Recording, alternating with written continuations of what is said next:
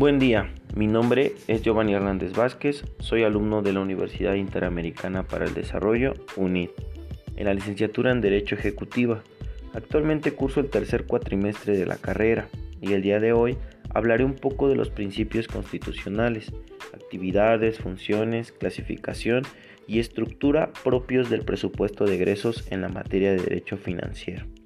Para plantear los principios constitucionales que norman la preparación del presupuesto federal y sus posibles reformas, es conveniente tener en cuenta algunos antecedentes que presento a continuación. En la Constitución de 1824, el presupuesto de egresos era aprobado por las dos cámaras. En la de 1851 hay un cambio sustantivo en el poder legislativo. Desaparece el Senado y el Congreso queda constituido por una sola asamblea. La Cámara de Diputados queda a cargo de todas las funciones legislativas, incluidas las llamadas por la doctrina administrativo-financieras.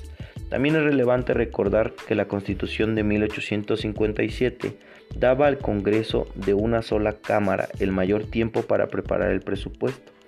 El presidente debía presentar su proyecto antes del 31 de mayo y la Cámara de Diputados debía aprobarlo más tardar el 15 de diciembre del año anterior a su vigencia.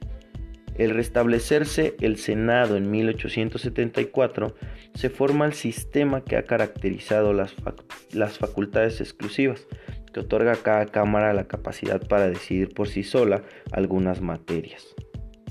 El presupuesto se deja entonces como responsabilidad exclusiva a la Cámara de Diputados. Esta información fue sacada de la siguiente fuente. Autor Francisco José Paoli Bolío.